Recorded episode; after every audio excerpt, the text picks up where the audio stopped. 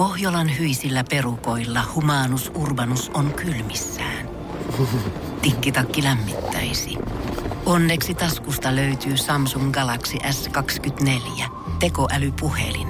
Sormen pieni pyöräytys ruudulla ja Humanus Urbanus tietää, mistä takkeja löytää.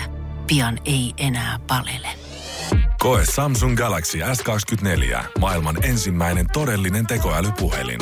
Saatavilla nyt. Samsung.com. Suomi-rokin legendat.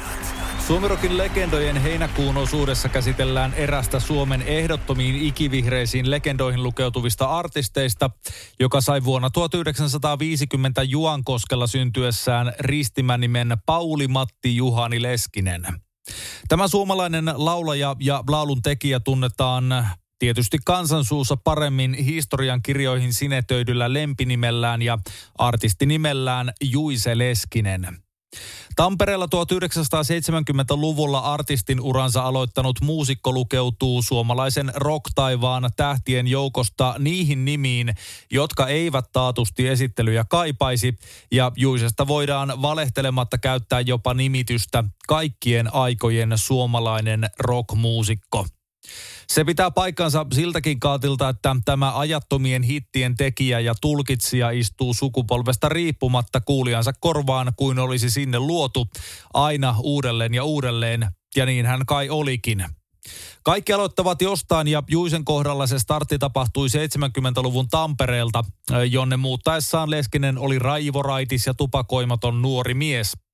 Pian opiskelija ja muusikkoelämän houkutukset ottivat kuitenkin herran haltuunsa, ja tämä alkoi tietysti esikuviensa tavoin käyttämään runsaastikin alkoholia sekä tupakkaa. Paheet, jotka pitivät miestä hallussaan tämän elämän loppuun asti. Mutta ei mennä asioiden edelle, vaan Coitus Int-ryhmään. Raflaavasti keskeytetyn yhdynnän mukaan nimetty Harri Rinteen, Max Möllerin, Mikko Alatalon ja Juise Leskisen perustama orkesteri jäi lopulta varsin lyhytaikaiseksi 1970-luvun puolen välin orkesteriksi, jonka kappaleisiin lukeutuu lyhyttikäisyydestään huolimatta muutama Juisen tunnetuimmista hiteistä. Näihin lukeutuu muun muassa yhtyeen debyyttijulkaisun Juise Leskinen ja Coitus Intin hieman jämäkämpää rock-otetta edustava avausraita Heinolassa jyrää. Suomen niemellä, suomen kielellä. Suomi rock. Mitä jos me oltais Ruotsissa? Juise Leskiselle, Mikko Alatalolle, Harri Rinteelle ja kumppaneille musiikillisen uran starttina voidaan pitää Coitus Int-kokoonpanoa. Kokoonpano julkaisi vuonna 1973 Juise Leskinen ja Coitus Int-nimisen debyyttialbuminsa, joka muutti maailmaa odottamattomalla tavalla. Tai no ainakin suomalaista musiikkihistoriaa ja vähintään näiden herrasmiesten omaa tulevaisuutta. Albumi on nykyisin klassikko, joka viitoitti tietä manserokille ja ylipäätään suomalaiselle rockmusiikille. Se on samalla sekä Leskisen että Alatalon ensimmäinen studioalbumi. Juise on itse sanonut, että albumin sisältönä oli siihen asti tehty rockmusiikki suomen kielellä. Kultalevyteokselle myönnettiin vuonna 1976 ja albumia on myyty tähän päivään tultaessa yhteensä 25 000 kappaletta. Levyltä julkaistiin vuonna 1974 sen ensimmäinen single, kappale, joka on yhä tänäkin päivänä ajatonta Juisea ja kuuluu hänen tunnetuimpiin kappaleisiinsa. Marilyn on Juise Leskisen säveltämä ja sanoittama kappale, joka oli myös Leskisen ensimmäinen hitti. Juise Leskinen on kertonut kirjoittaneensa kappaleen syksyllä 1973, kun hän työskenteli Tampereen kaupungin liikennelaskijana. Marilyn Monroe oli silloin ajankohtainen, sillä Norman Mailer oli juuri kirjoittanut hänestä kiistellyn elämäkerran. Tekstin minäkertoja muistelee nuoruuttaan ja ihastustaan Marilyn Monroeen, ja sen kertosäähän kuuluu, että Marilyn, Marilyn, milloin riisut jumpperin? Marilyn, Marilyn, tuon ajan saanko koskaan takaisin? Ja shupidut siihen perään. Vaikka kappale kertookin nuoren pojan märistä unista, Juise itse on sanonut, ettei Marilyn ollut hänelle mikään seksiobjekti, koska tämä oli samanikäinen kuin hänen äitinsä. Juise kaavaili ensin Rauli Badding Somerjokea kappaleen esittäjäksi, mutta päätyi lopulta esittämään kappaleen itse. Marilyn kappaleen tekstin poikkeaa selvästi aikansa iskelmänikkareiden tyylistä. Se myös värisytti suomalaisten sensuuriin päin kallellaan olevan sovinnaisuuden rajoja, ollen todennäköisesti ensimmäinen suomalainen äänite, jossa mainittiin sana onanoida. Rock you! Suomi Rock. Kuten Juise Leskisen ja Mikko Alatalon historiaa tuntevat tietävät, niin nämä kaksi suomalaisen rockmusiikin legendaa aloittivat uransa samassa kokoonpanossa Coitus Int -yhtyeen riveissä. Tämän kokoonpanon ura jäi kuitenkin lopulta varsin lyhyeksi, sillä yhtye julkaisi 70-luvulla ainoastaan 2 albumia, joiden jälkeen sen jäsenet jatkoivat kukin uransa uusissa maisemissa. Yhtyeen viimeiseksi albumiksi jäi vuoden 1974 Pervers runoilija-niminen teos, joka on teemoitettu Juisen kuvailun mukaan eräänlaiseksi elämäntarinaksi. Juise itse selittää LP:n teemaa seuraavasti. Äijä on lähdössä bailuihin, laittaa suihkeen kainaloon ja hymyilee kuin lapsi, koska sillä tavalla saa naisia, tai saa naisia, jotka hymyilevät kuin lapset. Miehestä tulee kauhea panomies. Hän kokeilee kaikkea muutakin, on paha olo, keuhkoon pistää, jonka jälkeen hän huomaa, että tämä on mun homma ja hän löytää itsensä. Sattumoisin hän on runoilija, jonka nimi on Pervers. Sitten hän ryhtyy toteuttamaan itseään. Elämässä pitää olla runkkua, tulee motoksi. Hän käy kotiseudullaan, joka sattumoisin on sama kuin minulla, eli Juankoski. Seikkailee, hakee jotain, käy tansseissa, liftailee ja löytää naisen, jolle laulaa kauniin nukubiisin. Ja herää aamulla kaikkien kokemusten jälkeen paljon rikkaampana henkisesti. Levyn CD-versiolla julkaistiin kappale, joka on noussut yhdeksi Juise Leskisen tunnetuimmista ralleista, Jyrki Boy. Kappale oli myös levyltä lohkaistu ykkössinkku, mutta sitä ei mahdutettu kuitenkaan levyn LP-versiolle lainkaan. Kappaleen teksti kertoo ystävyyden särkymisestä ja se alkaa sanoilla, me ennen kimpassa kuljettiin, mutta sinä pääsit parempaan kyytiin. Laulun Jyrki on yhdistetty Suosikin pitkäaikaiseen päätoimittajaan Jyrki Hämäläiseen. Leskinen itse on kuitenkin korostanut, että kappaleessa on myös laajempi näkökulma. Kyllä tommoisia jyrkejä on joka ihmisellä. Studiossa Leskinen lauloi kappaleen vain yhden kerran. Kun häneltä kysyttiin, haluaisiko hän kuunnella osuutensa ja mahdollisesti laulaa sen uudelleen, hän vastasi, kuuntelen sen seuraavan kerran radiosta. Joten tässä tulee. Suomen suosituinta musiikkia. Kuuntele. Juise Leskinen ja Coitus Intin toinen ja viimeinen studioalbumi julkaistiin vuonna 1974. Paljon on vettä virrannut Vantaassa sekä Juankosken kanavassa tuon ajan jälkeen ja pian 50 vuotta täyttävä ja kultalevyn myynyt albumi on tänä päivänä suomalaisia rock-klassikoita pullollaan. Juise Leskinen ja Coitus Int koki kuitenkin loppunsa tuon albumin jälkeen ja yhtyeen viimeiseksi keikaksi jäi lopulta Oulun Kuusrockin keikka vuonna 1975. Kokoonpano jatkoi kuitenkin Juisesta irrallaan lyöttäydyttyään yhteen bändissä alusta asti vaikuttaneen Mikko Alatalon kanssa. Mikko Alatalo ja Coitus Int julkaisi vuosina 1977-1978 4 singleä ja albumin Viimeinen lehmipoika. Juise Leskisen aikaisen Coitus Intin Pervers runoilija-albumin tunnetuimmaksi kappaleeksi nousi Juisen kesällä 1972 tekemä kotiseuturakkautta kaiuttava kappale Juankoski Here I Come, josta tuli lopulta yksi Leskisen uran tunnetuimmista hiteistä. Kotiseutu kaipuuta, kesätuulen tuoksua, ystävyyttä ja alkoholituotteita, niistä on Juankoski tehty.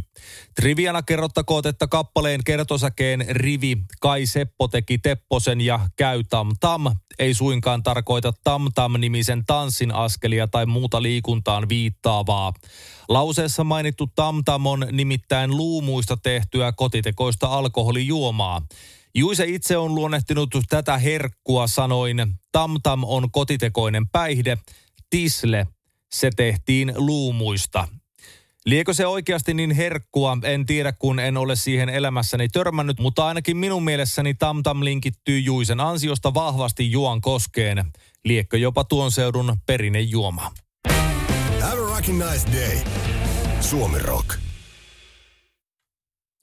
Juise Leskisen ja Mikko Alatalon yhteistyö ja sydänystävyys alkoi joskus ennen Coitus Intin aikoja, mutta jatkui siitä syvänä ja antoisana Juisen kuolemaan asti. Monet levyt on tehty ja monet kiertueet vedetty.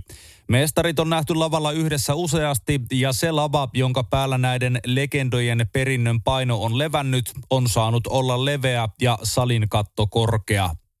Coitus Int jatkoi Mikko Alatalon luotsaamana matkaansa Juisen siirryttyä soolouralle, mutta ensin näiden kahden valtionpäämiehen oli tarve tehdä yhteislevytys Juise ja Mikko nimellä. Vuonna 1975 julkaistu samanniminen albumi sisältää useita sellaisia klassikoita ja tunnettuja biisejä kuin Klooni heittää veivin, Baby sekä Madonnan uni. Albumin tunnetuin kappale lienee kuitenkin kaunis ja kaihoisa, mutta silti toivoa täynnä oleva kappale 3.30. Kappale tuntuu lyhyeltä, mutta se on sanomaltaan sellainen, että ihminen kantaa sen kuultuaan mukanaan läpi elämänsä.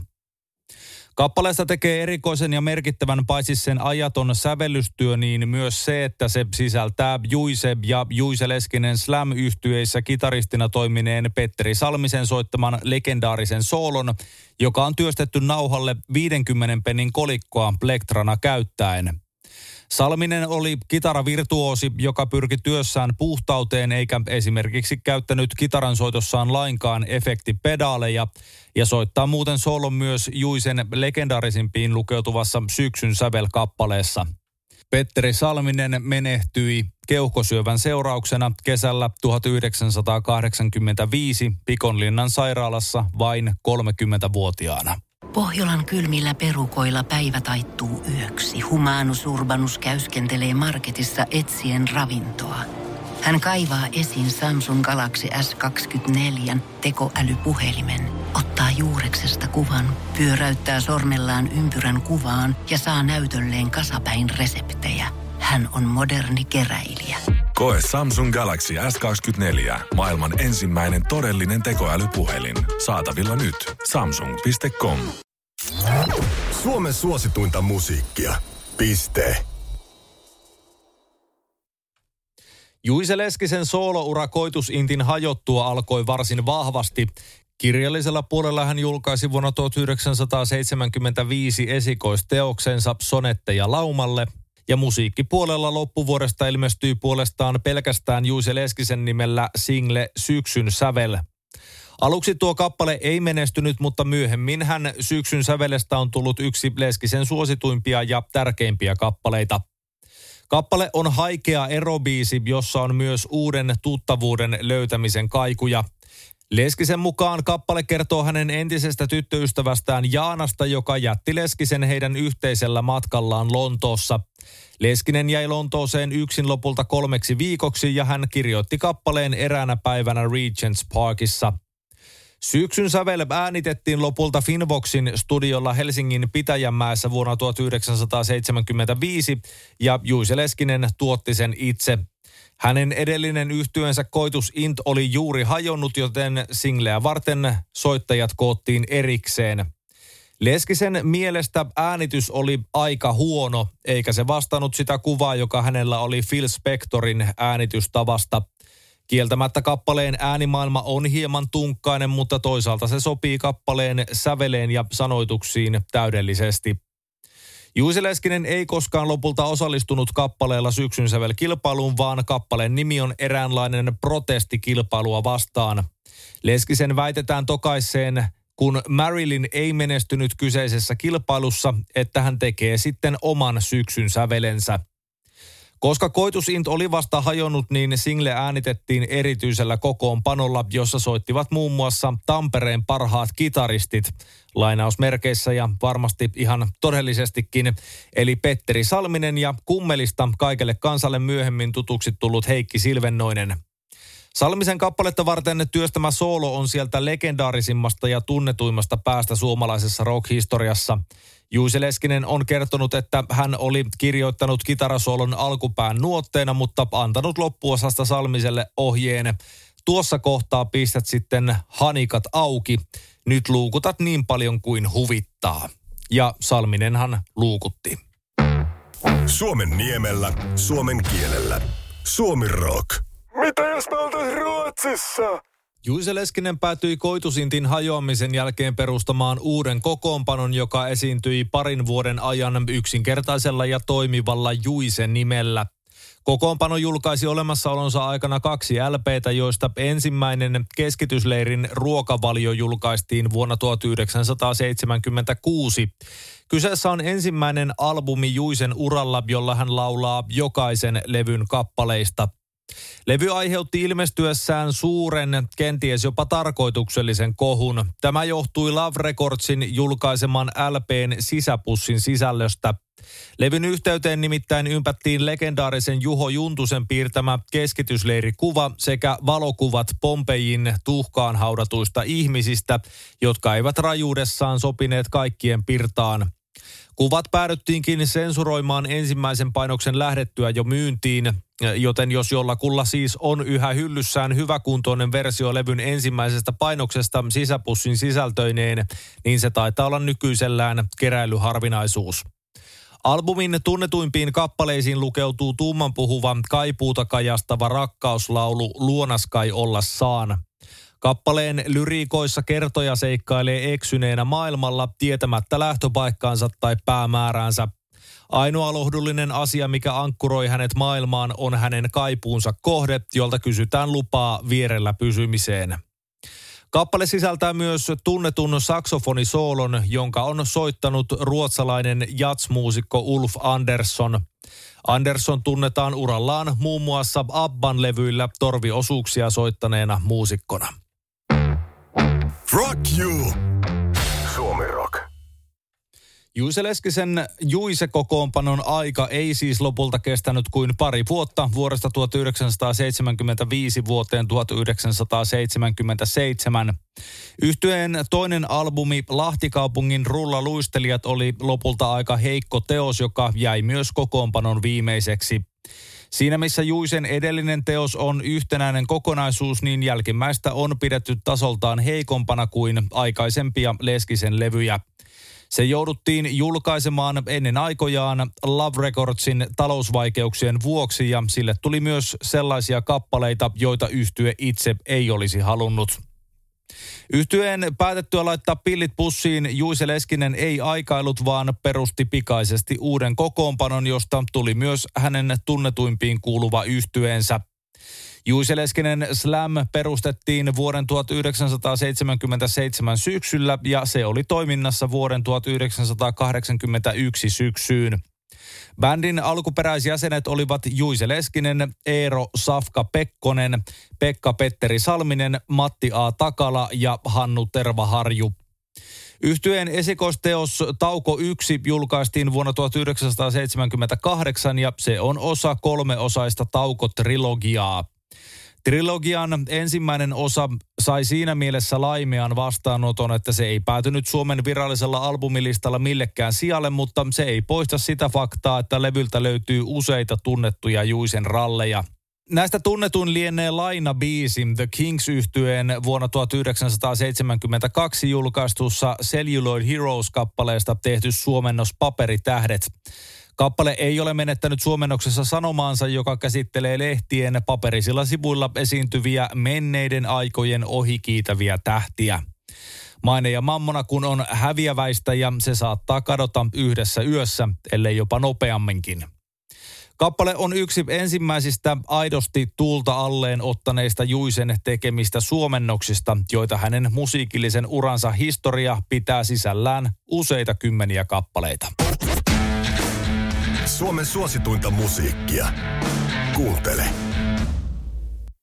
Vuosien 1977 ja 1981 välillä toiminut Juise Leskinen Slam on yksi Juisen tunnetuimmista kokoonpanoista, mikä lienee osoitus yhtyeen tasokkaasta soittajakaartista. Kokoonpanot kuitenkin muuttuivat näiden muutaman vuoden varrella. Ensiksi kitaristi Petteri Salminen väsyi keikkailuun ja lähti Sibelius Akatemiaan opiskelemaan vuonna 1979, jolloin tilalle tuli Jari Yliaho.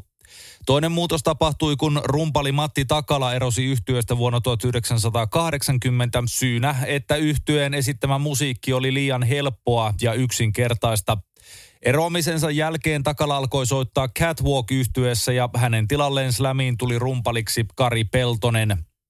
Kolmas muutos tapahtui, kun Kari Peltonen erosi yhtyeestä keväällä 1981 ja hänen tilalleen tuli silloisen Jukka Törmä ja Omuna yhtyeen rumpali Vesa Sytelä, joka soitti slämissä loppuun asti.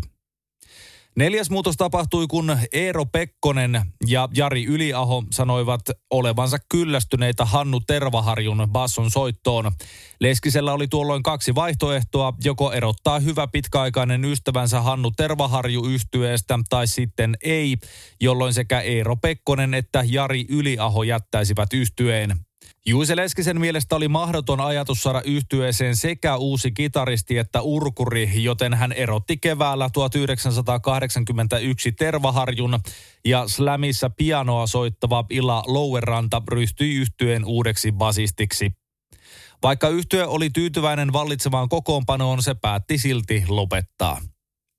Yhtyeen vuoden 1980 julkaisu ja taukotrilogian päätöslevy XV-yö, tauko 3, sisältää Juise Leskisen kaikkien aikojen tunnetuimman kappaleen, levyn nimikkobiisin ja 2 viikon ryyppyputkesta selviämisestä kertovan haikean kappaleen 15 yö. Tämä ei kuitenkaan ole sen ainoa teema, vaan varsin henkilökohtaisen biisin innoittajana toimi kirjailija Harri Rinteen sanojen mukaan Juisen suhde hänen läheisen ystävänsä silloiseen avovaimoon. Kun Rinteellä oli ollut suhde Leskisen vaimon kanssa, Leskinen kertoi kostoksi Rinteelle, että hän rakasteli Rinteen avovaimon kanssa Ratinan puistossa ja teki sitten siitä kappaleen 15 yö. Tämä rikkoi miesten välit pitkäksi aikaa. Uskoo tarinaaken tahtoo, mutta yksi Suomen rock-historian hienoimmista kappaleistahan tämä on. Have a rockin' nice day. Suomi Rock. Juise Leskisen merkitystä suomalaiselle rock- tai oikeammin kaiken kansan musiikille ei voi vähätellä. Oli sitten kyse 15 yöstä tai norjalaisesta villapaidasta, niin kansaan kyllä uppoaa ja syvälle. Leskisen kappaleita soitetaan ja lauletaan yhteislauluina häissä ja hautajaisissa, illanistujaisissa ja nuotioiden äärellä. Hänen laulunsa ovat juurtuneet myös perinteisiin suomalaisiin juhlallisuuksiin, mistä hyvänä esimerkkinä on Juise Leskinen Slam-orkesterin Kuusessa ollaan -joululevyn päätösraita Sika. Kuusessa ollaan on Juise Leskinen Slam-yhtyeen jouluaiheinen albumi, joka julkaistiin vuonna 1980. Se on yhtyeen 4. albumi ja Leskisen ainoa yhteistyö Poco Records-levyyhtiön kanssa.